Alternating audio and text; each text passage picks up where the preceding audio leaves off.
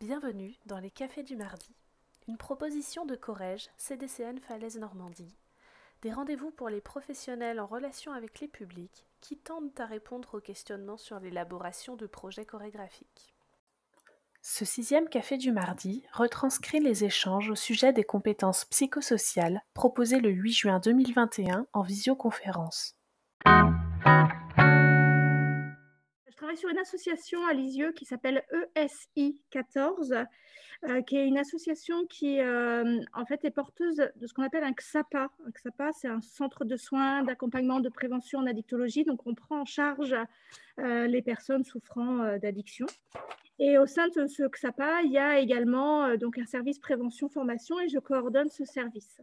Donc, ce qui fait que je suis amenée euh, à mettre en œuvre en fait des actions de prévention euh, auprès de tout public. Alors, majoritairement milieu scolaire, mais pas que. Hein. on intervient euh, sur les structures d'insertion professionnelle, on intervient auprès des garanties jeunes, par exemple des missions locales, enfin voilà, tout, public, entreprises, etc. Et donc, moi, je suis Anne Launay, coordinatrice du réseau territorial de promotion de la santé sur le territoire de l'agglomération de Lisieux. Euh, je suis salariée du centre hospitalier de Lisieux et missionnée par l'Agence régionale de santé.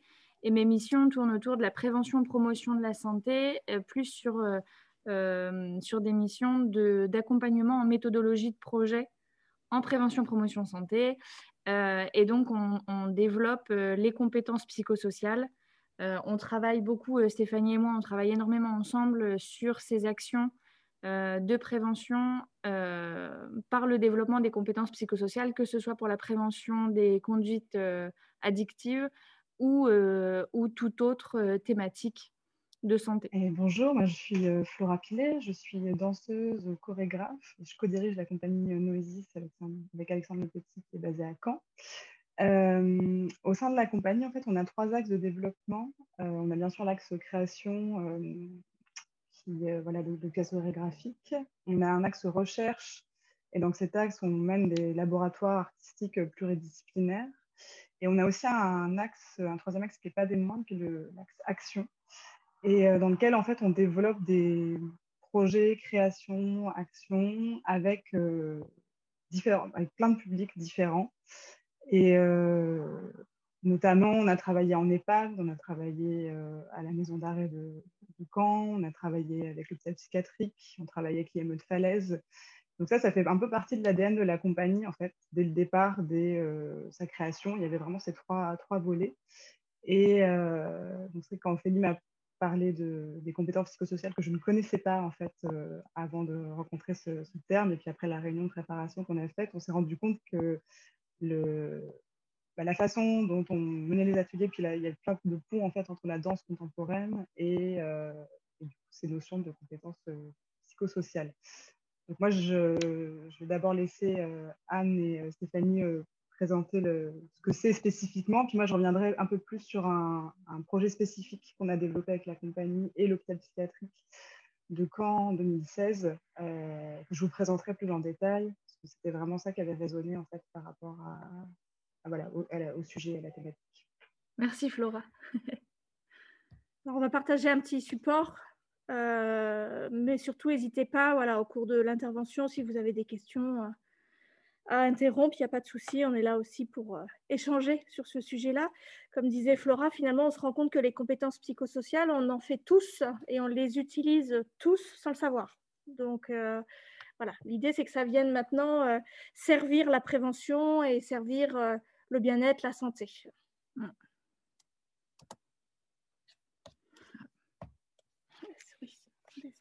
Ben non, parce que... Ah si, c'est bon. Excusez-nous, hein. il y a un petit, un petit décalage. Euh, donc euh, déjà un petit sommaire très rapidement. On voulait donc vous présenter euh, ce que c'est que les compétences psychosociales et comment est-ce qu'elles s'intègrent à la prévention-promotion de la santé. En tout, il y a 10 euh, CPS, 10 compétences psychosociales, donc on va vous les présenter plus concrètement chacune d'entre elles. Et puis enfin, quels sont les liens directs avec la pratique de la danse Donc ça, c'est Flora qui vous présentera son projet. Alors déjà, la première chose, euh, on voulait vraiment insister sur euh, deux définitions qui nous paraissent extrêmement importantes. La première, c'est la définition de la santé par l'Organisation mondiale de la santé et qui date quand même de 1946 et qui nous dit que la santé, c'est un état de complet bien-être physique, mental et social et que ça ne consiste pas seulement en une absence de maladie ou d'infirmité. Euh, ça déjà, c'était quand même très important qu'on reparte là-dessus parce que ça fait le lien direct avec les compétences psychosociales et surtout cette date de 1946 quand même. La deuxième euh, définition qu'on voulait partager avec vous, c'est la définition de la promotion de la santé. Euh, cette fois-ci, c'est selon la charte d'Ottawa, donc qui découle euh, des, missions de l'Organisation mondiale de la santé. Et cette fois-ci, là, on est sur 1986 et qui nous dit que la promotion de la santé, déjà, c'est une approche positive, évidemment, de la santé et des comportements favorables à la santé, qui va s'intéresser au bien-être et à la qualité de vie des personnes, donc dans la globalité, qui vise en priorité le développement de leur pouvoir d'agir. Euh, et c'est défini comme étant le processus qui confère aux populations les moyens d'assurer un plus grand contrôle sur leur propre santé et d'améliorer celle-ci. En gros, la promotion de la santé, c'est de permettre à chaque individu de pouvoir agir euh, de lui-même, de lui donner les compétences pour qu'il agisse par lui-même sur sa propre santé. Ce n'est pas uniquement de dire, bah, en fait, on va, euh, on va mettre des médecins à disposition, euh, voilà, on va faire du dépistage et puis ça s'arrête là. Non, en fait, la promotion de la santé, c'est une approche qui est bien plus globale que ça, qui va bien plus loin que ça. Et on est sur un peu sur une autonomisation en fait des individus. Et tout ça, tout ça, ça amène euh, en fait, ça va jouer sur l'insertion sociale, sur l'insertion professionnelle, mais également sur la vie familiale, sur euh, la vie scolaire. Ça va jouer énormément pour chaque personne. Les compétences psychosociales vont participer à cette fameuse insertion. Tu veux ajouter quelque chose? Alors maintenant, qu'est-ce que les compétences psychosociales? Alors, la définition telle qu'elle a été euh, nommée en fait par euh, l'OMS, on est en 1993, on voit, on voit l'évolution hein, quand même au fil des années. Euh, donc, c'est la capacité d'une personne à répondre avec efficacité aux exigences, aux épreuves de la vie quotidienne. Donc, en gros, c'est comment cette personne va réussir finalement à maintenir, selon les, encore une fois les définitions de l'OMS, à maintenir le bien-être mental, avoir à chaque fois un, comportement approprié, positif à, l'ensemble des situations qu'elle va vivre, et aussi dans les relations entretenues avec les autres, sa propre culture et son environnement. Donc on est bien, encore une fois, la notion de la globalité, elle est, vraiment importante. Et donc, euh, bien sûr que ces CPS, elles vont jouer un rôle important euh, dans la promotion de la santé. On l'a largement nommé euh, au niveau donc, du bien-être physique, psychique et social. Et on avait en fait une, petite interrogation euh, pour les participants. C'est vrai que quand on a préparé cet atelier-là, on voit bien, encore une fois, l'évolution de la prévention. Et on souhaitait voilà, juste vous demander s'il y a quelqu'un qui veut partager ça avec nous. Est-ce que vous vous souvenez, vous, d'une action de prévention dont vous avez pu bénéficier durant votre scolarité? On disait que, par exemple, nous, au niveau Addicto, on intervient beaucoup en milieu scolaire. Euh, alors à différents niveaux, mais est-ce que vous, vous avez souvenir, euh, quelle que soit la thématique, hein, d'une action de prévention? Je ne sais pas si quelqu'un euh, va oser ou veut prendre la parole et partager une expérience de prévention au sein de sa scolarité. N'hésitez pas, hein, du coup, à allumer votre micro pour, pour répondre à cette petite question qui va lancer la suite. non, moi, je prends la parole rapidement, mais c'est un peu loin la scolarité pour moi, là, maintenant. Euh, en tout cas, sur des actions de prévention, sur les addictions possibles, euh, dans le cadre des, politiques de lutte contre les drogues et donc la consommation des drogues et de prévention, ça oui. Après, sur euh, la définition d'une, comment dire, la promotion d'une approche globale de la santé comme celle qui s'appuie sur les définitions que vous avez données, non, il me semble que les choses n'étaient pas nécessairement, moi, ma scolarité, euh, alors, euh, premier degré, c'était dans les années 80, second degré dans les années 90. Tout début. Donc, ça, c'est à peu près l'âge à laquelle, auquel, l'époque à laquelle certaines d'entre vous sont nés, je pense. donc, c'était pas ces, définitions-là. C'est vrai qu'elles n'étaient pas transmises aux enfants. Enfin, en tout cas, moi, je ne pas, peux pas en témoigner. Moi, j'avais souvenir, comme on disait, lors de, de notre rendez-vous, euh, d'avoir deux choses. On avait des fois des interventions sur l'éducation sexuelle et sur la prévention euh, des de la consommation d'alcool aussi. Euh, mm. après, voilà, moi je trouvais que c'était pas forcément, enfin c'était très, ça faisait très police en fait. On nous demandait de pas faire quelque chose alors que pertinemment on savait que ça allait nous arriver un jour dans notre vie. Mais, mais voilà, du coup, pas forcément un bon souvenir. Enfin, en tout cas, ça n'a pas eu d'impact j'ai pas trouvé l'intervention fabuleuse ou mm. ça m'a pas marqué euh, en positif quoi.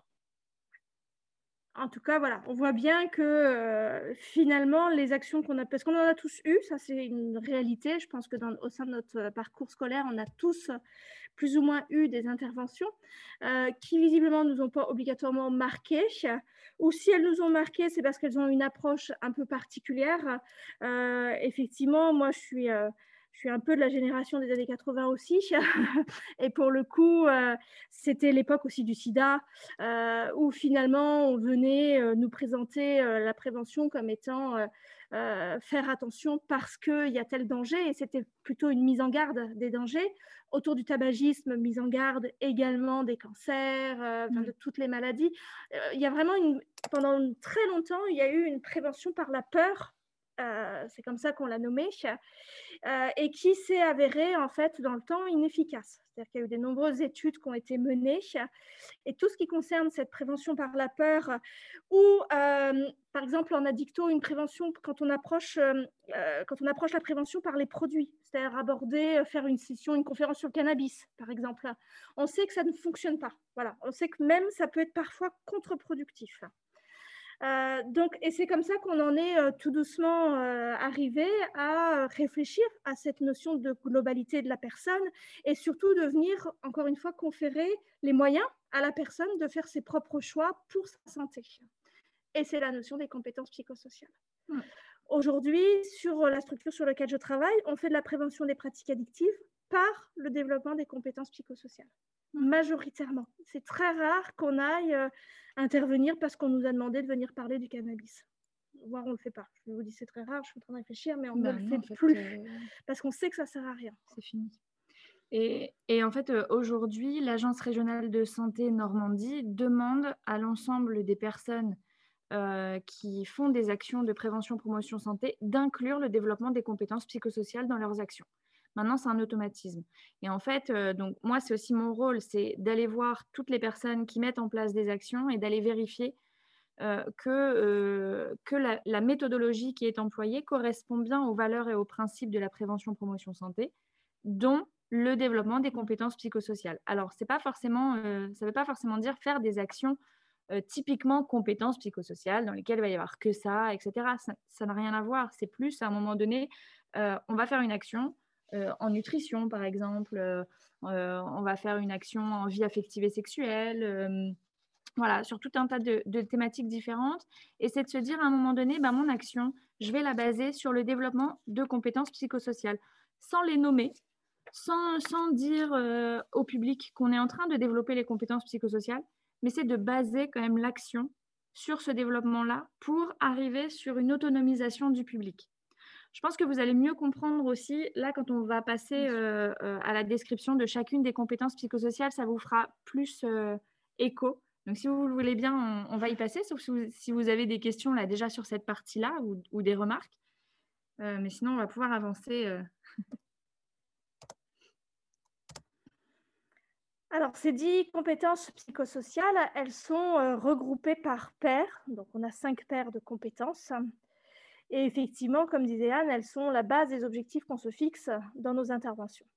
Donc, le premier, euh, la première paire que l'on peut voir, c'est euh, savoir gérer son stress, savoir gérer ses émotions. Alors ça, ça parle à tout le monde, c'est transversal.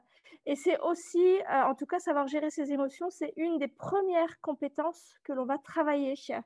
Et notamment, par exemple, nous, on a des actions dès la maternelle avec les, les petites maternelles sur cette compétence-là. Mm. Donc, c'est savoir les reconnaître, savoir mettre un mot sur les sensations que l'on peut avoir, les nommer, nommer ces, ces émotions que l'on ressent. et puis donc orienter un peu ses choix en fonction de, aussi de ce qu'on va ressentir à ce moment-là. Vous allez voir que dans la présentation, il y a des choses qui se croisent parce qu'en fait, ces compétences psychosociales, elles sont très, très transversales. C'est-à-dire qu'on en travaille une en cible principale, mais finalement, on voit bien comment ça va impacter aussi sur les autres compétences. Mmh. Et une, autre petite chose que je voulais préciser aussi, c'est qu'en fait, les compétences psychosociales, on peut les développer euh, du bébé jusqu'à la personne âgée euh, résidant en EHPAD. Enfin, il n'y a pas d'âge pour développer ces compétences psychosociales. Et là, c'est vrai que euh, là, ces deux compétences-là, surtout la compétence de savoir gérer ses émotions, on va la travailler principalement chez les tout petits, parce que c'est là où les émotions vraiment se développent et Enfin, voilà, c'est important de les travailler dès le plus jeune âge, donc voilà, dès la maternelle, voire parfois même dès la crèche, on peut travailler cette compétence-là. Mais il faut savoir qu'on travaille aussi cette compétence-là de reconnaissance des émotions et de gestion des émotions chez l'adulte, chez le jeune adulte, chez l'adulte moins jeune, chez la personne âgée. Enfin voilà, il n'y a, pas d'âge pour travailler ces compétences psychosociales. Alors, avoir conscience de soi, avoir de l'empathie pour les autres, donc deuxième, euh, deuxième paire. Euh, donc là, ben, on est... Euh, alors encore une fois, comme je vous disais, c'est très très en lien hein, avec le fait de, de, savoir aussi reconnaître ses émotions, puisqu'effectivement, à partir du moment où je reconnais mes propres émotions et ce que je vis, bah, je suis capable voilà, de l'exprimer différemment. Et donc, dans la relation à l'autre, d'être aussi en capacité de reconnaître les émotions de l'autre. Ça, c'est une notion qui est importante. C'est-à-dire que quand on nomme les émotions de l'autre, euh, on arrive davantage à comprendre aussi le fonctionnement euh, euh, et, à s'adapter parfois au comportement des uns et des autres. Donc l'empathie, c'est une notion qui est importante, c'est qu'on développe beaucoup dans les relations entre les enfants, bien sûr, dans la classe, etc. Et c'est à travers de ce couple de compétences-là qu'on va aussi prendre conscience de qui on est, de son propre caractère et donc évidemment bah, de ses forces et de ses faiblesses euh, et de pouvoir encore une fois être en capacité de faire en fonction de ce qu'on a pu identifier euh, chez nous. Quoi. Hum. Euh, la troisième paire de compétences psychosociales, donc là on est sur savoir communiquer efficacement et être habile dans les relations interpersonnelles. Donc là on va vraiment travailler voilà, sur, sur, sur la communication. Donc la première chose, c'est de réussir à s'exprimer, à exprimer ce qu'on ressent, ce que l'on veut, ce que l'on ne veut pas. Euh, donc, euh, savoir exprimer ses désirs, mais aussi ses craintes, ses questionnements, et puis très important, savoir dire oui et savoir dire non. là, on travaille aussi la question du consentement à travers cette compétence psychosociale. et donc, c'est d'avoir la capacité d'exprimer ses émotions par rapport à une situation qui va nous mettre mal à l'aise. et il y a quand même pas mal de, enfin, c'est pas évident quand même, mine de rien, euh, quand on est dans une situation qui nous met en difficulté, de réussir à exprimer ce que l'on ressent, ce que l'on veut, ce que l'on ne veut pas. Ben voilà, c'est quelque chose qui, se travaille finalement. Euh, et puis, ben, évidemment, ça va jouer un rôle sur euh, la qualité des relations que l'on va avoir avec les autres, que l'on va pouvoir développer avec son réseau social. et là, je ne parle pas du réseau social numérique, hein, évidemment, mais du réseau social euh, famille, amis, collègues, etc. Euh, etc. Euh, et de pouvoir évidemment discuter de sujets sensibles tout en respectant les opinions des autres, en, arrivant à donner sa propre opinion, mais en respectant aussi l'opinion de l'autre. Ça, c'est une compétence qui est extrêmement importante également dans la relation et dans l'insertion, encore une fois aussi, on est dans l'insertion sociale, dans l'insertion professionnelle. voilà. Il y en a un outil qu'on utilise beaucoup, par exemple, dans les, dans les interventions qu'on peut mener et qu'en général, on, on laisse, enfin cet outil-là, euh, souvent, les, euh, par exemple, les enseignants le, réutilisent derrière. C'est euh, ce qu'on appelle le message clair. Peut-être qu'il y en a mmh. qui ont déjà entendu parler voilà, de, le message je aussi, on, voit ce mmh. terme-là, qui consiste finalement à amener la personne à identifier la situation qu'elle vit, mettre un nom à l'émotion qu'elle ressent à cause de la situation et du coup être en capacité d'exprimer le besoin qu'elle a face à cette situation-là. Et ça, c'est quelque chose qui permet en général de résoudre un certain nombre de conflits euh, et puis surtout de ne pas euh, parfois se renfermer ou se frustrer ou enfin voilà, nous apprendre aussi mmh. à, gérer nos propres vécus en fait. Mmh. c'est ce qui est utilisé dans des, dans des dispositifs qui sont mis en place euh, dans certaines écoles de l'éducation nationale pour lutter contre le harcèlement scolaire. Voilà. Et euh, c'est vrai que ça se développe pas mal et, ça, marche, euh, ça marche plutôt bien. Hein. On a quelques écoles ici sur Lisieux qui l'utilisent et les retours sont très très positifs. Et concrètement, excuse-moi, en fait, donc c'est des personnes qui ont plus tendance à harceler ou qui se font harceler et qui expriment leurs émotions. En fait, c'est un dispositif, c'est une technique euh, où on va travailler sur les deux. On va travailler, sur on va travailler avec le harceleur, on va travailler avec le harcelé et on va travailler avec les témoins. Ok. Donc en fait, c'est d'apprendre, euh, on va développer l'empathie chez le harceleur. On va euh, développer la capacité à exprimer ses émotions chez le harcelé. Et on va développer la capacité à communiquer chez les témoins. Mmh, chouette. Et l'idée, en fait, c'est que tout ça, que, ça se règle tout seul, entre eux. C'est-à-dire que les adultes vont être là pour poser les choses, pour dire ben, bon, bah, qu'est-ce que tu en penses euh, Et à ton avis, comment lui, il se sent? Enfin, Ils vont être plutôt des liants, les adultes vont être des liants, mais la situation va se régler entre eux. Ok. Ils vont faire ça tout seuls. elle s'appelle la méthode PICAS, mmh. si vous voulez euh, chercher des renseignements, ou, la méthode justement de préoccupation partagée. Mmh qui finalement parle assez bien. Quoi. Mmh.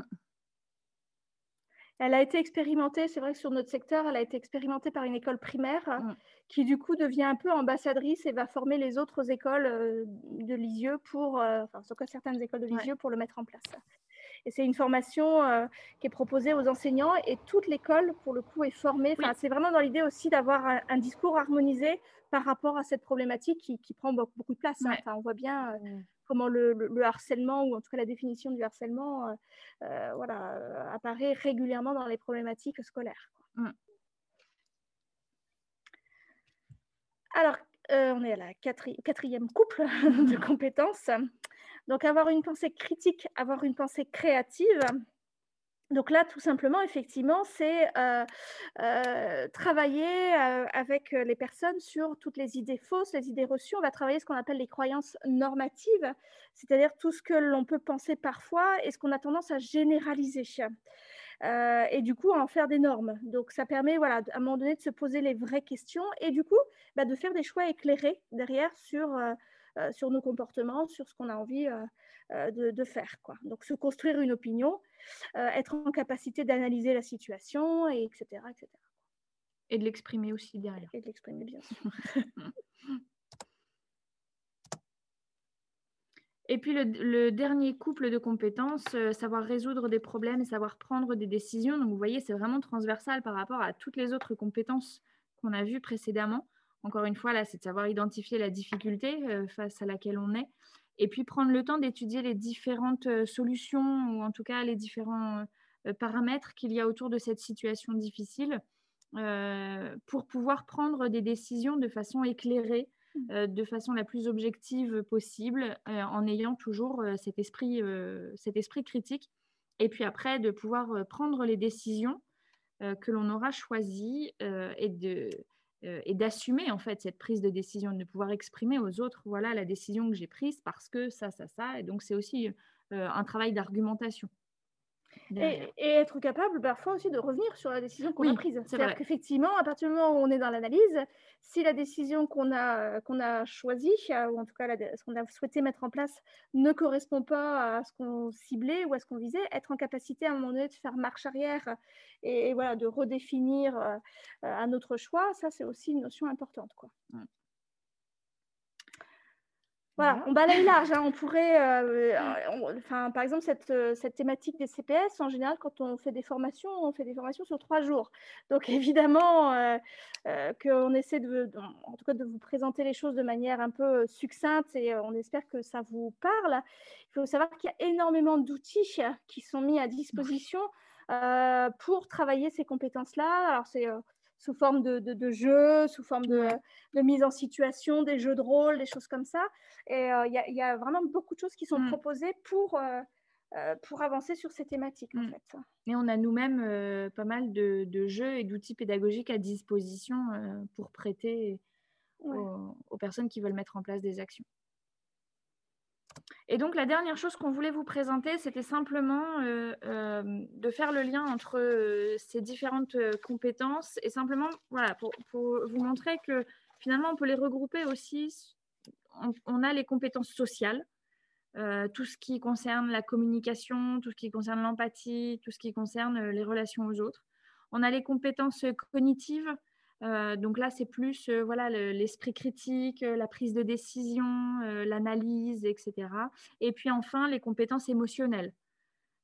tout ce qui concerne voilà, la gestion, la reconnaissance et la gestion des émotions, la conscience de soi, la gestion du stress, voilà, toutes ces choses-là. on, trouvait aussi que cette formalisation-là, sous, la forme compétences sociales, cognitives et émotionnelles, était aussi parlante euh, pour vraiment bien comprendre ce qui se joue euh, dans le développement des compétences psychosociales. Voilà. C'est vrai que du coup, bah, euh, Flora va y venir, mais mm. on est quand même assez. Enfin, la majorité des personnes qui sont là aujourd'hui sont des personnes qui travaillent dans la culture. Et en tout cas, enfin, je trouve que quand on voit tous ces critères et toutes ces compétences, ça, fait forcément penser à des projets qu'on mène, à la façon dont on travaille avec les publics. Euh, même si on n'utilise pas ce vocabulaire-là, on est à fond sur le développement personnel de cette façon. Quoi. Mm.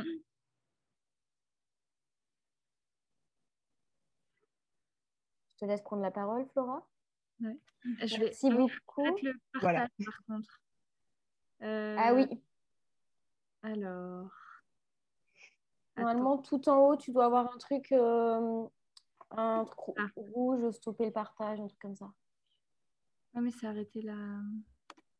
Ah, voilà. Voilà, super. Ok. Euh, donc, c'est à mon tour de vous partager quelque chose.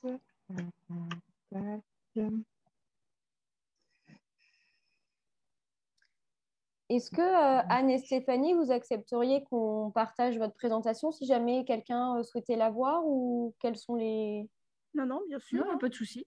si jamais voilà, quelqu'un veut accéder au, au doc, n'hésitez pas à nous demander. Peut-être on pourrait rajouter euh, nos coordonnées. Ça permet des fois de, voilà, s'il y a des questions supplémentaires, faut pas hésiter. On, les rajoutera puis on te les renverra à ce moment-là. Ok. Tu, tu nous mets, ou tu les rajoutes. Oui, bah, je mettrai, je donnerai votre, votre mail. Euh. Mm. Ouais. Euh ça marchait très bien tout à l'heure, ça ne marche plus maintenant.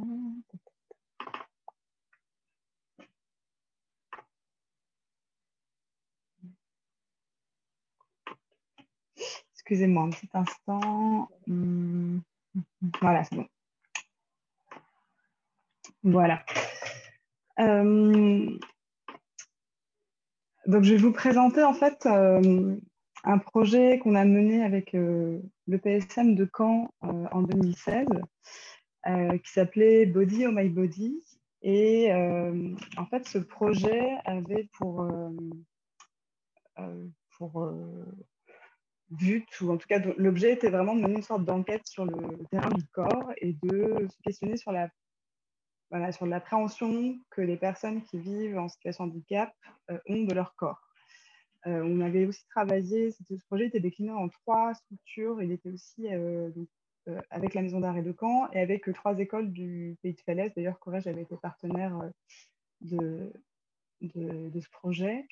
Et là, je vais vraiment me concentrer sur le, ce qu'on a fait avec le PSM, parce qu'avec la prison, ça a été c'était des temps plus courts, plus resserrés, et, et on n'a pas pu faire de restriction extérieure parce que les conditions de, voilà, on ne pouvait pas se faire sortir les femmes de, prison. avec le PSM, on a vraiment euh, travaillé pendant euh, un an euh, à raison de deux ateliers, enfin de deux journées par semaine, et ça s'est terminé par deux semaines complètes consécutives avec eux. Donc on a vraiment eu un temps d'immersion et de travail ensemble. Et pour présenter un peu le, le, protocole du projet, en fait, il y avait plusieurs axes, parce qu'en fait, moi, ça fait déjà quelques années que je travaille avec le PSM et moi, je voulais euh, vraiment justement euh, changer de, de posture, euh, à savoir de, justement quand on parlait de développer l'autonomie, je, je, cherchais un cadre qui permette en fait aux, participants, aux patients de l'EPSM de d'être plus acteurs en fait de, de l'atelier que juste seulement participants, mais du coup qu'ils puissent aussi trouver une façon de, bah, de s'auto-organiser, de proposer des choses et de vraiment pouvoir changer de rôle entre celui du spectateur, du chorégraphe et du danseur. Et donc, on a développé une sorte de protocole en fait avec plusieurs modules chorégraphiques donc les sessions, en fait, au départ, elles parce que ça faisait déjà un an que je travaillais avec ce groupe, donc c'était un groupe qui avait quand même l'habitude aussi de, pratiquer la danse. Euh, du coup, les, les, sessions étaient divisées en deux temps. Le matin, on était vraiment sur des sessions de pratiques somatiques. Donc les pratiques somatiques, ça va être des pratiques qui vont euh, vraiment euh, permettre une prise de conscience euh, du corps, de développer aussi l'imaginaire. et puis, on travaille dans des, vraiment, les, participants sont guidés à la voix plutôt, ou alors avec des manipulations très douces de toucher, qui permettent vraiment de, voilà, de se reconnecter un peu avec le, voilà, de quoi est-ce qu'on est fait en fait, comment, euh, comment ça fonctionne, euh, qu'est-ce qu'on a dans le corps. Donc là, on a travaillé avec le, les pratiques de Body Centering, qui est une pratique qui travaille sur les différents systèmes du corps, donc le système osseux, le système nerveux, le système des liquides, euh, le système de la peau, euh, les chairs, voilà, tous les systèmes du, corps. Et euh, on, avait accès sur trois des systèmes qui sont les plus simples à appréhender, qui est le système de la, peau, puisque la peau, c'est l'enveloppe corporelle et c'est aussi la, frontière, en fait, la relation entre soi et l'extérieur, de travailler sur cette, enveloppe qui, dessine le contour aussi du corps.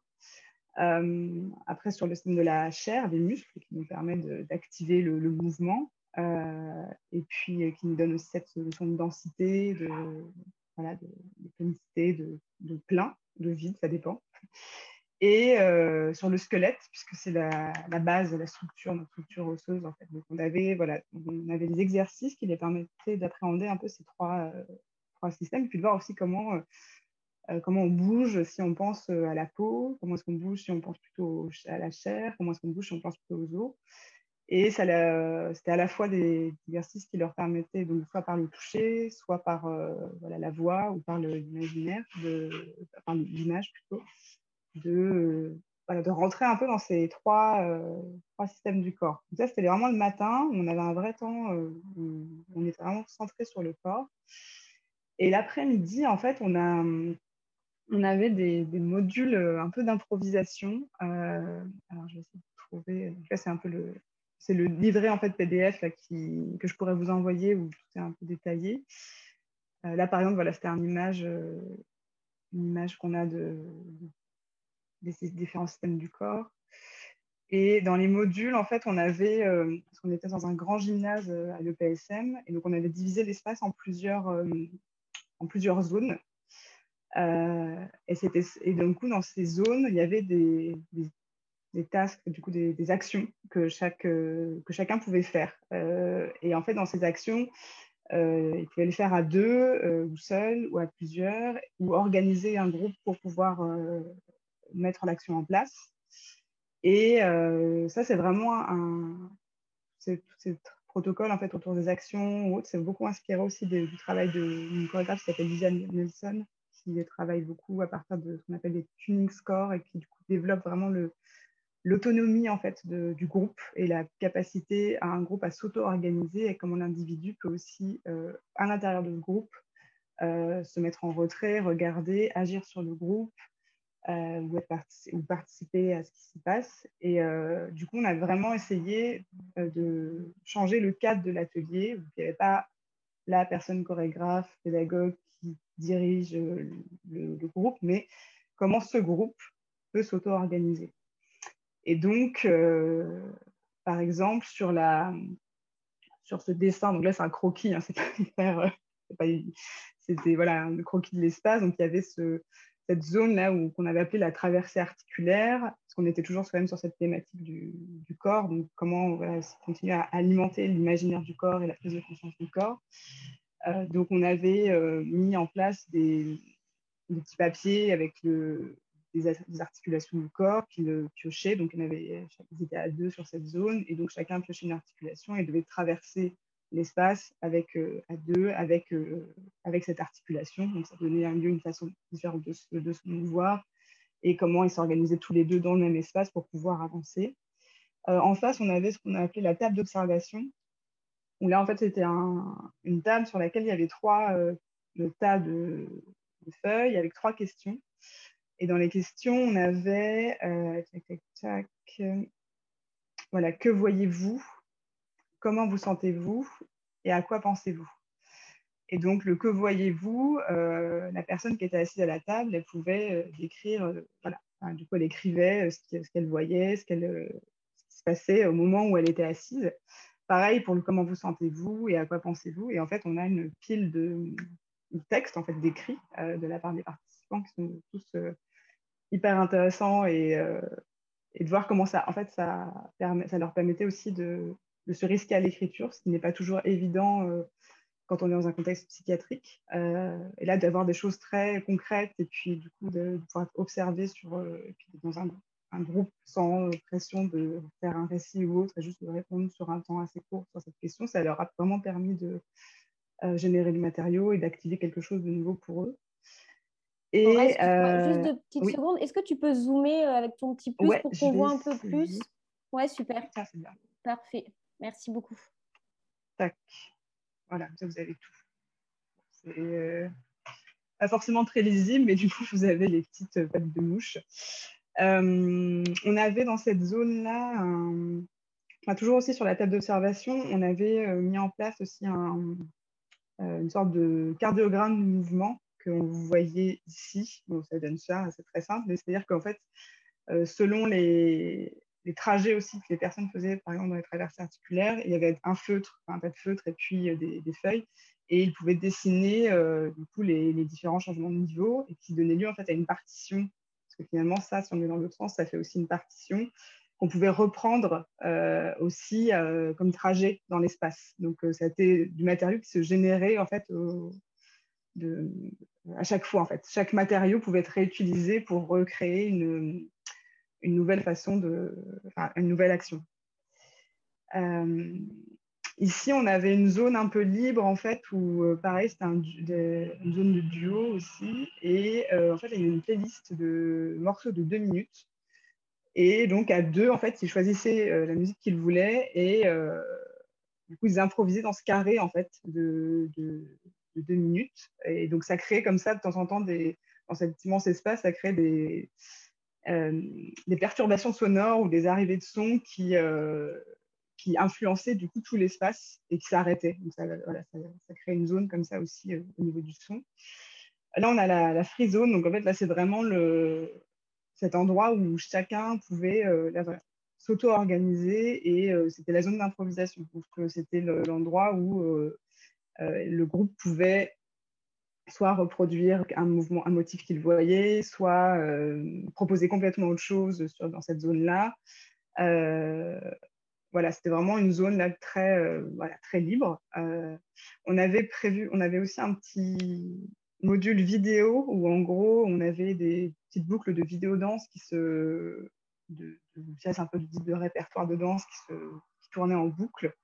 Et donc il y avait un espace qui était réservé où les, participants pouvaient se mettre face à l'écran et reprendre en fait le mouvement euh, un peu euh, de façon instantanée pour se nourrir aussi de, mouvements d'autres. Donc voilà, d'essayer de reprendre les gestes comme ça à la volée euh, et de voir comment ces gestes qu'ils avaient repris à la volée, ils pouvaient aussi les réintégrer dans la zone, dans la free zone ou ailleurs, voilà, du coup de donner à quelqu'un. Donc ça créait comme ça, ça générait aussi du matériau.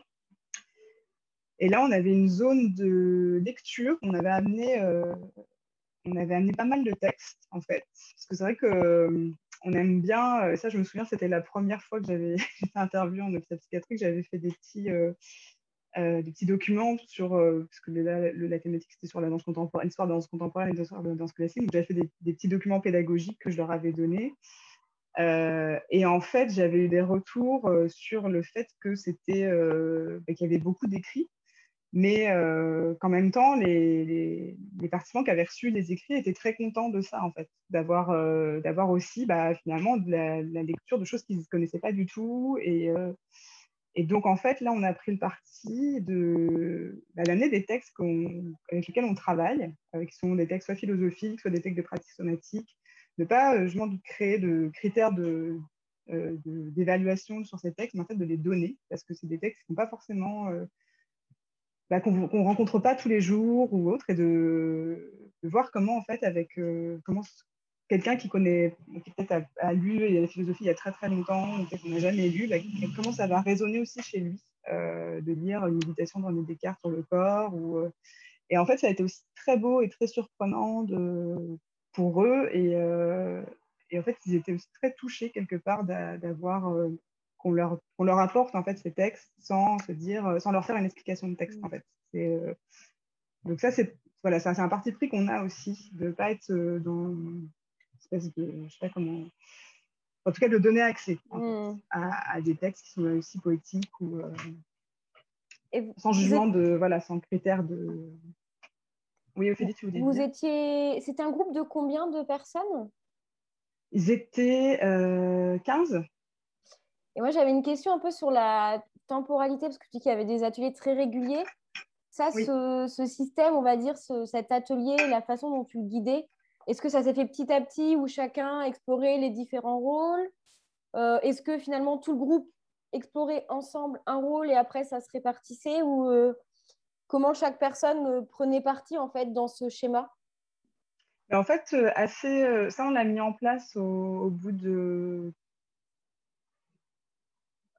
je pense, au bout de quatre séances. Mmh. Donc la première, euh, du coup, les, parce que c'était des journées entières aussi. Hein. on avait vraiment le matin euh, le temps d'avoir les pratiques et l'après-midi, on avait aussi. en fait, on passait 4 heures avec eux, 2 heures le matin et 2 heures l'après-midi. Mmh. Donc c'est quand même des journées conséquentes. Et, le, et du coup, les quatre premières séances, on, a, on était sur un format un peu plus classique où en fait on les a fait explorer chaque module, mais tous ensemble. Euh, qui traverse un peu les, matériaux. Et en fait, à partir de la oui, cinquième séance, on a éclaté l'espace et, euh, et, en fait, chacun s'est emparé complètement de, à son rythme parce qu'il y avait aussi cette mmh. possibilité de se mettre dans un coin et si on voulait juste observer et ne rien faire, c'était possible mmh. aussi. Euh, parce qu'il y avait aussi cette... là, on a aussi une zone audio à la casque où il pouvait... Là, on avait mis de, le texte de Michel Foucault, euh, Le corps utopique, qui est mmh. un, texte magnifique. Et en fait, si du coup il était au casque, il pouvait très bien se poser, l'écouter euh, dans un coin euh, un peu cooling. Et dans la zone de lecture, il y avait aussi un micro, donc il pouvait aussi lire les textes à voix haute. Donc c'est pareil, ça venait aussi créer des, des, comment dit, des, informations sonores qui d'un coup traversaient l'espace. et, et, donc ça, on l'a pratiqué pendant ouais, bien une. Je pense. Ouais, je pense qu'on a fait au moins 5 séances, 5-6 séances, donc 5, ouais, jours d'affilée, sur, deux, sur deux mois. Hmm. Et, euh, et ça. Alors attendez, je crois que je vais être obligée de changer ce que j'ai mes batteries qui sont de Bluetooth qui sont, qui sont en train de se poserai la question certainement quand elle sera revenue. Je m'interroge quand même sur, euh, sur euh, parfois la difficulté finalement à faire participer et à, mm. être dans le collectif. Je ne sais pas si tu nous entends, Flora, maintenant que tu es face à la caméra, mais euh, en tout cas, nous, en équipe, on s'interroge parfois sur euh, la difficulté du collectif pour aller euh, justement euh, mettre en place des actions CPS.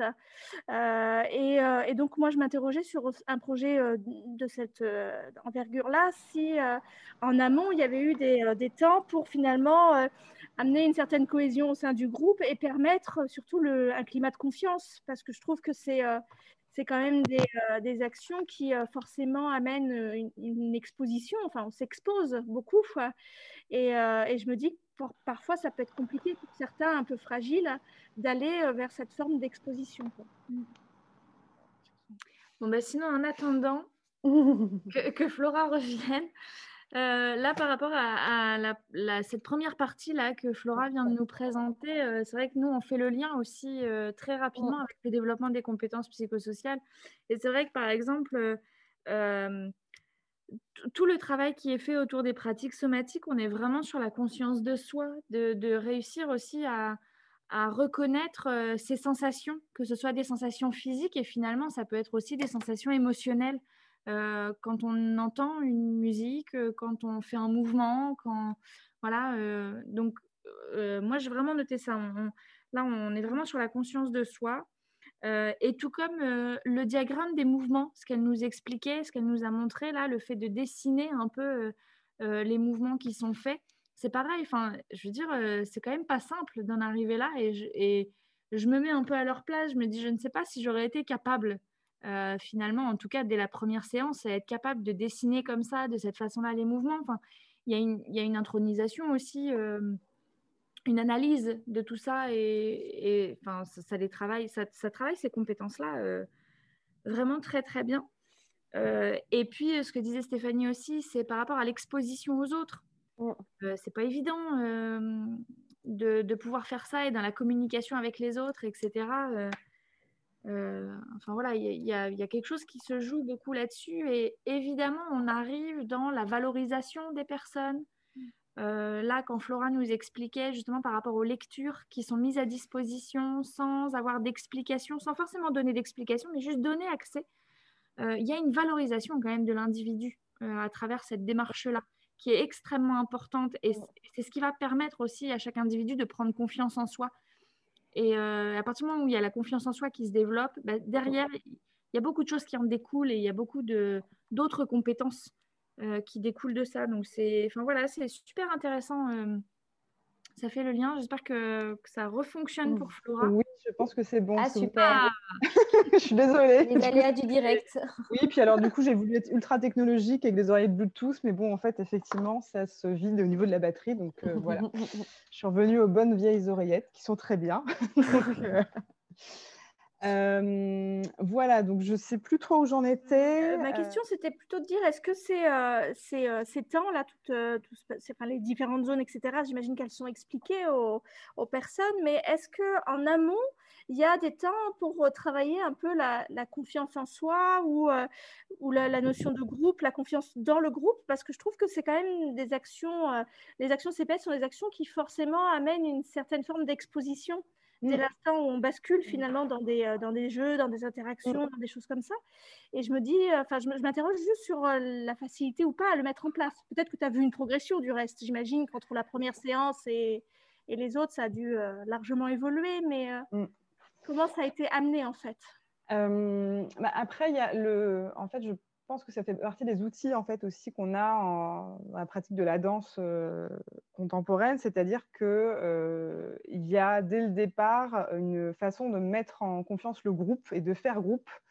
Euh, notamment quand on arrive le matin, on se met en cercle, on se présente, on donne son prénom, on a un petit rituel en fait qu'on active comme ça tous les matins. le fait de faire ces pratiques somatiques aussi ensemble où euh, on se retrouve à, se toucher, à, être en contact les uns avec les autres et à euh, du coup euh, travailler la même chose ou être perçu en tout cas par avoir la même au départ les mêmes indications en fait pour l'imaginaire. il y a vraiment ces temps du matin comme ça qui, qui, font, qui font groupe et puis il y a des, des exercices de déplacement en groupe, euh, d'être en relation dans l'espace, euh, les uns avec les autres, de prendre conscience euh, de l'espace dans lequel on est, de les, des, personnes qui composent cet espace, de où ils se situent dans cet espace par rapport à moi. Donc, en fait, c'est des outils un petit peu, hum, c'est vrai qu'ils sont tellement incorporés qu'en fait, du coup, c'est vraiment, des outils qui permettent qu'en fait le groupe assez rapidement en tout cas en ce qui me concerne, mais ça, pour avoir expérimenté avec d'autres euh, chorégraphes, c'est pas assez rapidement. Euh, il y a quand même cette, euh, euh, sensation et cette notion de faire groupe, en fait. Et du coup, d'établir une forme de, confiance aussi, parce qu'il n'y a, pas de, jugement, en fait. C'est-à-dire qu'ils ne sont pas en train de reproduire un mouvement que je suis en train de leur donner ou autre. nous, on insiste bien sur le fait que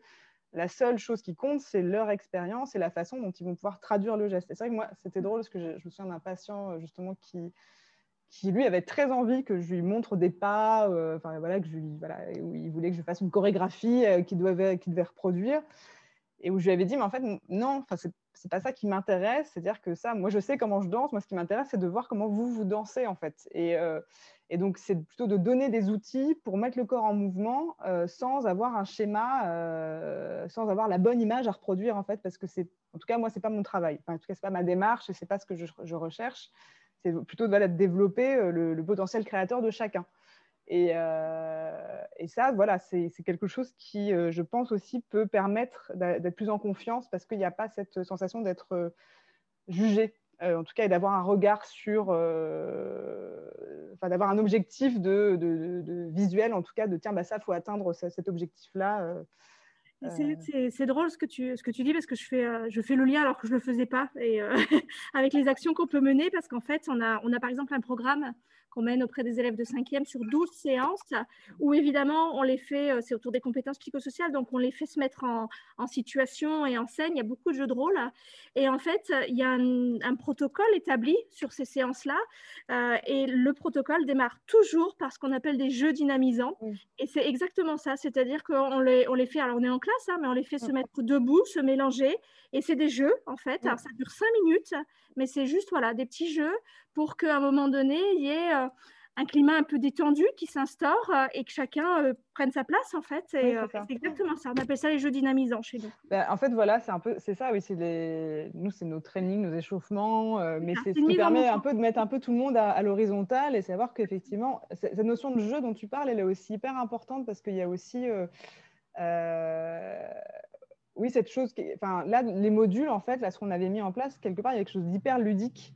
Euh, parce qu'en fait, on ne sait pas à quel moment donné sur quelle, chanson va, sur quelle chanson on va tomber, on va être surpris, comment ça va réagir sur l'autre, euh, sur quel texte on va tomber, qu'est-ce, qui, euh, qu'est-ce que ça va nous amener, s'il y en a quelqu'un qui va venir nous chercher pour faire une action. Enfin, et l'idée, c'est d'être un peu, oui, c'est marrant, je me souviens, il y avait le référent du coup de culture santé qui était passé et qui m'a dit ah mais c'est génial on dirait une cour de récréation organisée quoi quelque part parce qu'en fait il y a quelque chose de chacun était euh, comme les enfants quand ils sont dans la cour de récréation c'est qu'ils sont à leur tâche quoi. Il y a quelque chose ils sont concentrés vraiment sur ce qu'ils font euh, parce que il y a un imaginaire qui s'est développé parce qu'ils sont en fait ils sont voilà concentrés à quelque chose. Et en fait là on avait vraiment cette sensation là d'un des gens de gens qui, qui sont en train de faire des choses de l'extérieur, on ne comprenait pas vraiment ce qui se passait, mais on sentait qu'en tout cas, il se passait quelque chose. Et, euh, c'était vraiment le but, en fait, que chacun puisse tourner, se poser, revenir. Enfin, voilà. Donc ça, ça a été un, vrai, euh, une vraie expérience, que c'était aussi la première fois qu'on mettait ce genre de dispositif en, jeu et de voir que c'est opérant, en fait. Et après ça, après cette, cette partie-là, en fait, cette période, on est retourné en studio. Donc là, cette fois-ci, on s'est retrouvé aux, ateliers. J'ai quelques photos, là, je vais vous montrer. Voilà, comme ça, vous allez voir, c'est un peu plus euh, parlant. Euh, voilà, c'était le groupe, donc c'est dans le gymnase dans lequel on était. on voit des situations où ils sont en train de, s'auto-organiser, de, à 3, 4. Voilà, le fameux coin lecture. Pour reprendre, ce, que tu... Pardon. Pour reprendre ce que tu disais aussi, euh, Anne, c'est qu'en fait, dans ces systèmes-là, on sort un peu du cadre et d'où aussi cette notion de s'interroger sur qui on est, ce qu'on fait, tout ça, parce que quand tu interviens en milieu scolaire et le fait voilà, de faire ce jeu dynamisant, bah, finalement, tu es dans un cadre totalement autre et du coup, tu as plus ce rôle voilà, de la classe, de l'élève qui est assis à sa chaise. Je pense que tout ça, justement, ça, ça réveille aussi ces, ces questions. Complètement. Ça, c'était un, un exercice qu'on avait sur la perception. En fait, c'était euh, regarder à travers ses yeux. Donc, du coup, ça crée une image en fait assez forte finalement de. Vous pouvez faire l'expérience euh, chez vous de vous croiser les doigts puis vous regardez comme ça à travers euh, un petit un trou en fait entre les doigts et ça crée un focus en fait juste sur une partie de, l'espace. Et du coup, c'est aussi sur le rapport à l'espace à la perception. Et Flora, dites-moi, euh, au niveau des, interventions, enfin de l'encadrement, comment vous vous, vous positionnez du coup par rapport au groupe? Est-ce que vous donnez les consignes au début et après le groupe est complètement autonome? Ou est-ce que euh, vous êtes quand même, vous intervenez ponctuellement pour euh, encadrer un petit peu, je sais pas? En fait, je fais avec eux. C'est-à-dire que moi, je me mets avec eux sur, le, sur, le même, enfin, sur le même plan. C'est-à-dire que là, il y a à la fois les soignants et puis les patients. Et, les, et du coup, moi, je, suis là avec eux aussi. en fait, je, je fais pas, complètement partie du, du module. C'est-à-dire qu'on active ensemble les choses. Je n'ai pas une position justement extérieure où je vais regarder, observer ce qui se passe. Et au contraire, euh, j'active voilà, j'active avec, avec le groupe, vraiment, euh, pour être vraiment dans cette aussi euh, question d'horizontalité, en fait, de ne pas avoir mmh. la position du, du sachant ou du. Voilà, de sortir de, cette, de, cette, de ce rapport-là, en fait, d'être mmh. vraiment sur un, rapport horizontal. D'accord. Et du coup, on a des temps de, ressaisie à la fin où on, voilà, on était en, groupe et puis on se, on se faisait cette séance de feedback. En fait, qu'est-ce qui s'est passé pour vous Comment vous l'avez vécu Tout ça. Ça, c'est des petites. Euh, je ne sais pas si je peux zoomer, je ne sais pas si vous allez voir grand-chose. Mais en tout cas, c'est des petits, euh, c'est des notes qui avaient été prises par les, sur la table d'observation. Euh, donc là, il y en a quelques-uns. Je ne sais pas si on voit grand-chose. Je vous les enverrai en PDF. Comme ça, vous pourrez le, si ça vous intéresse, comme ça, ça sera peut-être plus lisible. Et on a des textes, en fait, on a des tonnes de textes. Ben voilà, c'est celui de, de, Véronique. Je peux vous laisser le regarder. Est-ce que c'était, euh, quand on avait préparé le rendez-vous, Flora, tu nous... c'est dans cet établissement-là que hum, tu avais parlé avec les, les, infirmières sur la prise des médicaments? oui. Ouais. Je pense c'est bien que tu nous partages ce... Complètement. Euh, ça, en fait, du coup, c'est vrai que ça a été euh, assez euh, fort aussi pour nous. Donc, après la, donc, cette session de module, on est parti pendant. Enfin, on il y a eu l'été qui est passé et on s'est retrouvé après pour la. Parce qu'il y avait une restitution finale. on a, on a, du coup, là, l'idée, c'était de les avoir pendant deux semaines, donc deux fois cinq jours d'affilée. Et là, on s'est retrouvé aux ateliers intermédiaires, donc qui est un lieu à Caen, un lieu de création pluridisciplinaire. Et euh, on a du coup retraversé les modules euh, qu'on avait, euh, qu'on avait traversés avant l'été. Et là, on a extrait en fait la, matière chorégraphique. On a commencé à agencer des composés en fait avec toute la matière qu'on avait qu'on avait, qu'on avait, comment dire, qu'on avait généré pendant, le, pendant ces, ces séances. Et euh, il y a un photographe qui nous a suivis, en fait, Claude Boinard, et qui, fait, voilà, qui, a pris des, des, photos en fait, de, des participants. Euh, donc, il y a des photos qui sont assez belles euh, aussi d'eux, dans les états de corps et dans les, voilà, les postures, des, des, bribes comme ça de corps. Et en fait, pendant ces deux semaines, on, avait vraiment, on a vraiment travaillé avec eux comme, comme si c'était des danseurs, en fait. Comme avec les danseurs de la compagnie, on, on s'entraînait le matin, puis l'après-midi, on était sur un travail de composition. Et euh, pour la restitution, euh, c'est pareil, la question c'était de comment euh, ne pas, comment, dire, de ne pas... Nous, on est très attentifs à justement la réception du public et les conditions dans lesquelles le public va être et du coup les, les participants vont être. Donc, c'est-à-dire que c'était aussi renversé, on n'avait pas envie que ça soit une, une monstration de regarder ce qu'on a pu faire avec des patients. Enfin, c'était surtout pas ça. Et du coup, on a complètement renversé le rapport euh, scène-salle, c'est-à-dire que quand le public est, arrivé, c'est eux qui étaient assis. Et donc, le public arrive dans une installation vidéo qui avait été faite par euh, Stéphanie Bro. On voyait des images euh, là de la prison, de, l'école, et puis d'autres images avec le PSM. Et, le public était d'abord en train de... Voilà, là, on voit l'installation. Donc, eux, ils étaient assis, et quand le public rentrait, eux restaient assis, en fait, jusqu'à ce que le public prennent place en fait euh, debout au milieu.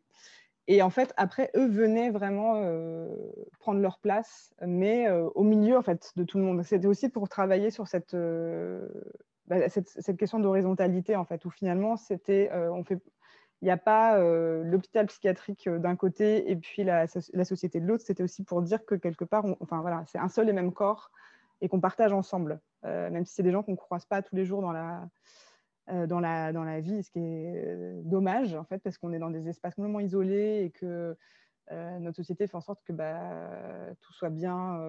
voilà, les, les, personnes âgées sont à l'EHPAD, les, les, personnes handicapées ou en déficience mentale sont dans les EPSM et qu'en fait, il y, a très, peu de porosité, en fait. Et donc là, c'était aussi une façon de, le, de, de, travailler cette question de la porosité, en fait, entre, eux et nous, enfin, en fait, avec ce nous qui est commun, en fait.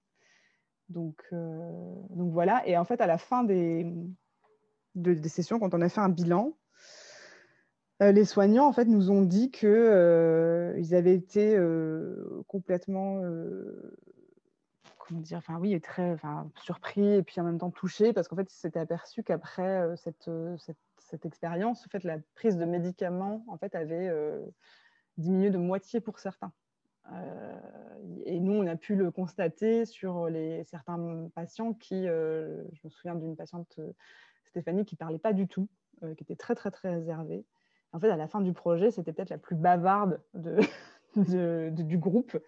Et ça lui a permis de, fait de, de bouger, de, d'être dans des, dans des sensibilités mmh. motrices, dans des développements, de travailler avec le corps euh, quasiment tous les jours. Ça a permis en fait, de, de lui libérer en fait, la parole en fait, chez elle euh, de façon assez spectaculaire.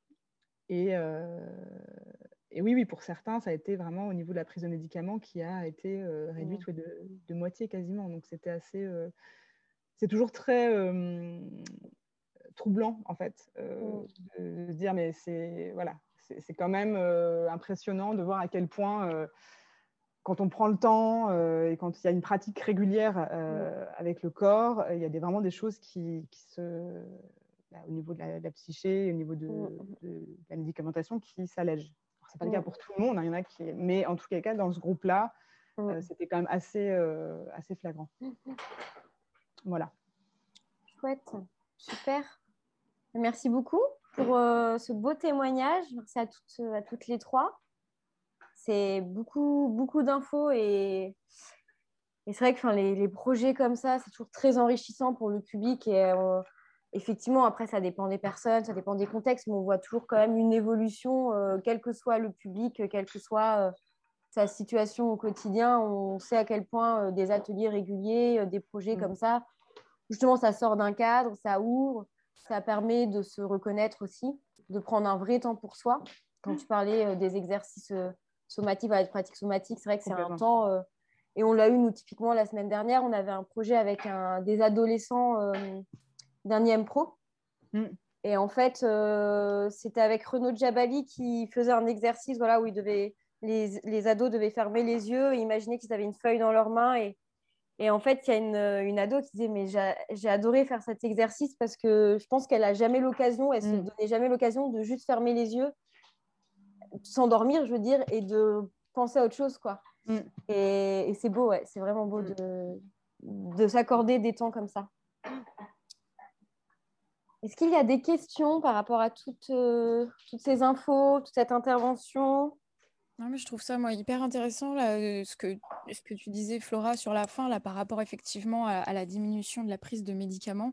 Mmh. Euh, donc moi je suis euh, chargée d'administration pour la compagnie étant donné et en fait Frédéric Inger, co-directrice, a un, un, projet de dispositif itinérant au niveau de la danse qui s'appelle le projet Luxor donc dancing itinérant. Et l'idée, c'est d'amener la danse en fait sur des territoires qui n'ont pas ou peu d'offres mmh. culturelles et de permettre d'accéder, enfin à tout le monde en fait, d'accéder à la danse. Donc autant, donc il y, a, y a des interventions qui s'adressent pour les scolaires, mais aussi pour les centres sociaux, les centres de loisirs, etc. Et il va y avoir des interventions tout public et aussi des résidences d'artistes. Voilà, et en fait, à partir de septembre 2021, nous, on va aller s'installer en campement à l'autre lieu qui est au sein de l'établissement public départemental de Gruny, donc qui a en fait un pôle EHPAD mmh. et un pôle handicap voilà, avec différents types. voilà, il y a vraiment tout type de handicap. sur le pôle EHPAD, on a vraiment le, des résidences plus Alzheimer à différents stades de la maladie, etc. Et du coup, l'idée, c'est de faire voilà, des, des, ateliers pour les résidents. et pour le public extérieur, de croiser aussi justement ces publics dans des temps, voilà, des temps communs, pour aussi, bah voilà, qui est un croisement, un partage euh, aussi de, gens qui n'ont pas l'habitude de se côtoyer nécessairement, mmh. euh, une découverte aussi de l'autre. Et du coup, c'est vrai que c'est hyper encourageant en fait euh, par rapport à, ce que tu dis, parce que notamment pour aussi en parler auprès de l'établissement, parce mmh. qu'il y a des fois où ils nous ont sorti des trucs du genre. Bah, qu'on ne pouvait pas faire ça, ça, ou ça parce que bah, voilà, nous, notre, comment ils nous ont dit ça? En gros, eux, euh, leur métier, c'était de, prendre soin des gens. Mmh. Et là, on s'est regardé avec mes collègues en se disant, bah, non, mais en fait, euh, on leur a répondu, nous aussi, on prend soin des gens, de, pas de façon médicale, bien sûr, mmh. mais la danse, le, geste, c'est aussi mmh. euh, prendre soin de soi. Et, c'est aussi ce qu'on cherche à développer justement dans ce dispositif. C'est à la fois la danse du divertissement, la danse pro avec des résidences, mais aussi la danse de bien-être, juste voilà, de, se mobiliser, son corps, comment ça réagit, prendre, prendre conscience de l'espace, des autres. Et du coup, c'est vrai que c'est hyper intéressant de se dire, bah, voilà, ça donne des arguments aussi pour ce genre de, de personnes en face. Après, c'est vrai que j'avais l'année d'après, on avait fait un, on avait prolongé l'expérience, mais autrement, où là, cette fois-ci, c'est nous qui nous déplacions dans les structures. Et, et je me souviens d'avoir rencontré la, responsable, parce que du coup, c'est des unités du jour, donc c'était à Dives-sur-Mer. et en fait, elle était très perplexe et dubitative. Et du coup, mais c'est normal, en fait, parce que quand, comme ils ne connaissent pas, ou comme. Euh, la danse contemporaine, ça, reste quand même euh, dans la plupart, dans l'imaginaire de la plupart des gens, c'est voilà, ça reste quand même très abstrait. Mm. Euh, donc je pense qu'ils n'imaginent pas non plus les outils qu'on peut avoir en termes de, médiation et de oui, enfin voilà, de relations aussi. Qu'est-ce que ça peut mettre en jeu et en place dans le, au sein d'un groupe et, pour, pour, chacun. Et la particularité du projet d'année qui, qui, a suivi, c'est qu'il y avait un EHPAD et un hôpital psychiatrique. Euh, et on a fait se rencontrer ces deux publics. Et ça a été complètement fou parce que euh, les, les, en tout cas, les, ce qu'on peut appeler les, problématiques des uns et des autres, en fait, sont, euh, en fait, ils se sont auto-portés. Il y a eu quelque chose où, en fait, en gros, en, psychiatrie, ce qu'on retrouve comme, difficulté, c'est souvent la parole. Ils ont du mal à s'exprimer à cause de la médicamentation ou autre. Et en EHPAD, en fait, ils ont hyper besoin de parler. Ils ont très, très, très un grand besoin, ils adorent parler. donc, du coup, c'était. Euh, euh, et ben, du coup, de se, retrouver avec euh, des, personnes âgées qui venaient solliciter la parole et, être vachement dans les discussions avec le, les patients de l'EPSM, ça a vraiment ça a libéré quelque chose aussi chez eux. Et en plus de ça, bah, comme eux, ils étaient plus valides, entre guillemets, plus gaillards aussi, plus physiquement, bah, le fait d'être dans l'aide et dans le soutien en fait aussi et de prendre soin euh, de quelqu'un de plus âgé, euh, ça leur a donné aussi une, autre responsabilité et une autre assurance. Donc il y a eu un espèce de, je, en fait, on n'avait pas du tout euh, anticipé ça ou prévu, et en fait ça a été vraiment une hyper belle découverte et une hyper belle rencontre entre ces deux groupes. de voir comment ils se sont voilà, apprivoisés l'un et l'autre et puis en fait soutenus et embarqués jusqu'à la fin du projet ensemble. Donc, euh, donc non, c'est possible. Et c'est vrai que je me souviens, la, la directrice de, de, l'établissement euh, psychiatrique était venue nous voir après en nous disant, mais euh, voilà, une fois qu'elle avait vu, je me ah oui, non, mais ok, d'accord. Mais parce qu'en fait, c'est normal, en fait. C'est, mmh. On peut pas... parce qu'ils peut-être aussi à cet imaginaire, genre, bon, bah, on va leur faire faire de la danse, et puis la danse, ça peut quand même être hyper physique, ça peut être mmh. aussi... Il y a, voilà, il y a plein de choses qui sont... Il y a plein de paramètres, en fait, qui... Oui donc c'est normal.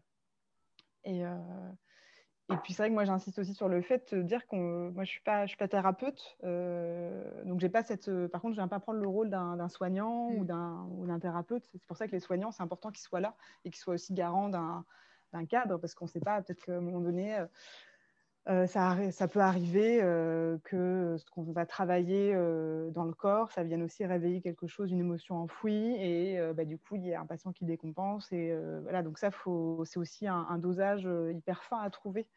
Donc il faut. Hum, ça, c'est important de travailler avec l'équipe soignante quand même. Ça, vraiment... Oui. Oui, mais du coup, comment communiquer au mieux avec eux pour, en amont, justement? Vas-y, Anne. Oui, là-dessus. Alors, c'est vrai que du coup, je, me permets là, de prendre la parole là-dessus. En fait, euh, euh, il, faut imaginer effectivement des, un, plaidoyer auprès des soignants. Euh, ce que nous, on appelle un plaidoyer, on utilise beaucoup ça chez nous, c'est trouver les arguments qui vont faire qu'ils vont comprendre la démarche et ils vont rentrer dans cette démarche-là. Et finalement, quel est l'objectif des soignants et, des directeurs et directrices d'EHPAD et, et, autres structures de ce type? Eux, ils sont dans le soin. Enfin, clairement, voilà, c'est le soin pur et dur, etc. Leur objectif, c'est la santé des personnes. Et en fait, c'est l'intérêt aussi d'utiliser les compétences psychosociales parce que les compétences psychosociales, c'est maintenant c'est prouvé. Enfin, on est dans la santé euh, pure et dure, euh, prévention, promotion, santé, et par ce biais-là, ça peut être, en fait, justement, faire ce lien entre la danse et le développement des compétences psychosociales et de faire le lien entre le développement des compétences psychosociales et la santé des personnes, leur bien-être euh, psychique, leur bien-être social. Souvent, ça aide. Et en fait, euh, je parle de ça parce que nous, ici, à l'accueil de jour, euh, donc l'accueil de jour de l'hôpital de Lisieux, ils accueillent principalement des personnes âgées qui souffrent de la maladie d'Alzheimer. Et donc, ils ont déjà mis en place un projet théâtre. Et là, ils sont en train de mettre en place aussi un projet danse dans ce cadre-là. Et, euh, ça marche super bien. Enfin, ils ont, de, ils ont de super résultats et ils voient l'efficacité sur la santé des personnes et la, principalement la santé mentale, notamment sur euh, le travail de la communication avec les autres, la communication avec les aidants, la communication avec les soignants. Ça aide énormément. Et donc, euh, en fait, c'est des personnes qui vont être plus, qui, vont, euh, euh, qui vont accepter aussi les différents soins, qui vont accepter les interventions, soit les interventions à domicile, soit les interventions en EHPAD des différents soignants, qui vont accepter aussi les médicaments. Enfin, voilà. Et puis, c'est un bien-être, un bien-être dans sa globalité. Je pense qu'il y a aussi cette approche globale à avoir de, leur expliquer que la santé d'une personne, c'est pas uniquement la santé physique et c'est pas uniquement la santé biologique. Mais une personne en bonne santé, eh ben c'est euh, dans, dans, sa globalité. Et donc d'insister là-dessus et de reprendre ces fondamentaux-là avec eux et de dire, mais en fait, on, on, avance dans la même direction, enfin, on veut la même chose. On n'est pas contre vous, on n'est pas, euh, pas sur une autre route, on est sur la même route tous ensemble. C'est juste qu'on va avoir des approches différentes, mais notre, notre objectif, c'est le même. Donc, il faut voilà, travailler là-dessus et après, euh, ça marche. Hein je me permets de rebondir, je ne sais pas si on m'entend. Oui, on m'entend. Bonjour. Euh, ça me fait écho parce que moi, du coup, je, suis psychologue au sein de structures médico-sociales pour des adultes en situation de handicap. Et euh, c'était juste pour voilà, rebondir et dire qu'effectivement, je pense qu'on est quand même en ce moment dans un grand tournant parce que nous, euh, au sein des, structures dans lesquelles je travaille, on essaie vraiment de, de, bah, bosser justement ces, compétences psychosociales-là. Bon, à notre hauteur, on n'est pas danseur, donc c'est autour de groupes de parole et de d'ateliers euh, un, peu psychopédagogiques ou d'entretien individuel. Mais il y a quand même vraiment un, gros, gros tournant pour bosser dans trois structures différentes où on, laisse vraiment une place. Et il y a aussi des, comment dire, des professionnels qui sont embauchés pour euh, justement venir venir à vous, euh, que ce soit artiste ou euh, professionnel qui, voilà, autour de la promotion de la santé, etc. Et on est aussi beaucoup plus dans une approche qui est globale et on n'est pas que dans le fait de, comment dire, de, de bah de fixer autour de la santé, la maladie. On est vraiment dans, tout ce qui est équilibre psychologique, équilibre psychique. Il y a vraiment un vrai tournant euh, qui est en train de se jouer et, ça se voit ouais, dans, les structures médico-sociales aujourd'hui, et c'est quelque chose voilà, qui, bah, qui, se passe, c'est une, réalité. Donc voilà, ça, me fait vraiment écho et c'est chouette euh, d'entendre que ça fonctionne. Et voilà, voilà. Et pour rebondir euh, du coup sur ce que tu viens de dire, euh, Julie, c'est vrai que nous, on travaille beaucoup alors, avec plein de publics différents, avec des adultes en situation de handicap, avec des ados en situation de handicap. Et en fait, euh, c'est vrai que moi, c'est pareil. Avant, je n'avais pas du tout connaissance de ces compétences euh, psychosociales. Et quand j'ai rencontré Anne, euh, effectivement, tout à fait. Enfin voilà, il y a une logique qui s'est installée où finalement tout ce qu'on travaille dans nos projets, c'est ces compétences-là. Et dans un des dossiers que j'ai monté là cette année pour l'année prochaine pour des adultes en situation de handicap, sur les objectifs et sur le déroulé du projet, on a utilisé ce vocabulaire-là. C'est-à-dire qu'on euh, s'est dit, voilà, on va partir de, justement de quelque chose qui est beaucoup plus du vocabulaire de la santé pour le relier avec ce qu'on allait apporter au niveau artistique et euh, comment bah, justement le projet allait faire sens euh, par ces deux fonctionnements différents. Mais justement, nous, on est aussi là pour faire le lien. Et bah, comme tu disais, Anne, tout à l'heure, c'est d'aller finalement dans la même direction et d'utiliser un vocabulaire bah, approprié, euh, de montrer qu'effectivement la danse, c'est pas juste, enfin voilà, on n'est pas, les artistes ne sont pas des personnes bizarres qui vont être dans leur coin. L'idée, c'est de co-construire aussi des projets ensemble, c'est d'écouter les besoins de la structure, du public, euh, de voir quel artiste est, approprié pour euh, les besoins qu'il y a et ensuite de construire le projet ensemble. Je me permets juste de prendre la parole. Je, tenais à vous remercier de cette intervention. Moi, si je me suis inscrite aujourd'hui, euh, c'est parce que je suis déjà convaincue. Simplement, il m'est arrivé quelque chose, c'est qu'on avait un projet avec des personnes isolées socialement, un public féminin, et notre objectif, c'était de travailler autour de l'insertion professionnelle. Mais là où nous, on se plaçait, c'était de croire au fait que les insertions professionnelles qui sont gérées par des, référents RSA euh, très compétents n'aboutissent pas toujours. Et on s'est demandé pourquoi, puisque ce sont des personnes compétentes qui savent ce qu'elles font. Et on est parti du constat qu'au départ, parfois, le public n'est pas disponible en fait euh, à cette insertion-là. Et par le biais du corps, on voulait redonner confiance, de la légitimité dans cette démarche-là, parce que parfois, ils sont forcés de s'inscrire pour continuer à avoir des aides, mais en fait, ils ne sont pas du tout prêts à, intégrer le marché euh, professionnel. Ça fonctionnait bien, nous étions soutenus par le service culture. Le service économique a repris l'affaire. Ça a été beaucoup plus compliqué à défendre, parce que du coup, nous n'offrons pas de d'insertion professionnelle à proprement parler à la fin de notre projet. Nous, ce qu'on veut, c'est accompagner en parallèle les insertions professionnelles pour faire en sorte qu'elles puissent aboutir le plus souvent possible et dans les meilleures conditions. Je n'avais pas ce vocabulaire-là que je viens d'apprendre aujourd'hui. On a un petit peu bataillé, ça a été très difficile, on a réussi à l'obtenir cette année, mais je sais que je suis attendue au tournant du coup. Et je pense que pour mes bilans, euh, c'est très précieux parce que du coup, je vais peut-être pouvoir euh, mieux m'adresser aussi à, ces services économiques. Donc, effectivement, on n'a pas les mêmes objectifs au départ euh, en apparence, alors qu'en fait, à en réalité, à l'arrivée, oui. Mais je n'avais pas ce vocabulaire-là et je, trouve ça vraiment très bien du coup j'aimerais bien une autre intervention encore plus poussée du coup, mais, euh, mais euh, c'est super, euh, en tout cas utile. Je trouve ça vraiment utile pour nos métiers, puisqu'effectivement, bah, comme Flora nous l'a montré, on, on, est beaucoup, on utilise ça tout le temps, tout le temps, tout le temps, tout le temps. C'est juste qu'on ne savait pas mettre les mots, enfin moi je ne savais pas mettre les mots dessus, mais, mais du coup c'était, merci beaucoup, c'était très intéressant. Bah, merci pour ce retour, c'est c'est chouette, c'est plaisant et, et enfin, le choix de cette thématique, euh, elle s'est faite euh, comme ça parce qu'effectivement, on s'était rencontrés avec Anne, mais sur d'autres sujets, parce que voilà, on voulait un peu s'intéresser euh, chacune à ce qu'on faisait.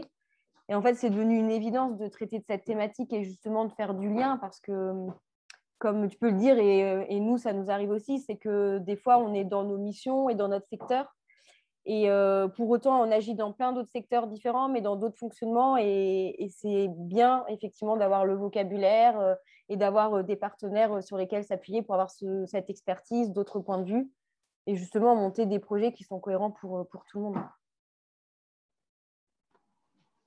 Et puis ça fait aussi du bien quand même d'échanger avec des gens qui y croient, parce que je sais il y a un moment où on se sent quand même un peu isolé à croire à C'est vrai. Euh, et, du coup, je trouve que ça redonne un peu quand même de l'eau à notre moulin, à nous dire, bon, on fait pas ça pour rien. Continuons, même si on le voit, puisque dans les résultats, en vrai, dans les groupes, euh, c'est flagrant, mais auprès des élus, c'est pas toujours évident. Donc, euh, c'est chouette. C'est les... c'est vrai que c'est d'avoir ce vocabulaire-là, en fait. Euh, même moi qui ne l'avais pas avant, euh, mm. je, trouve qu'effectivement, euh, c'est un...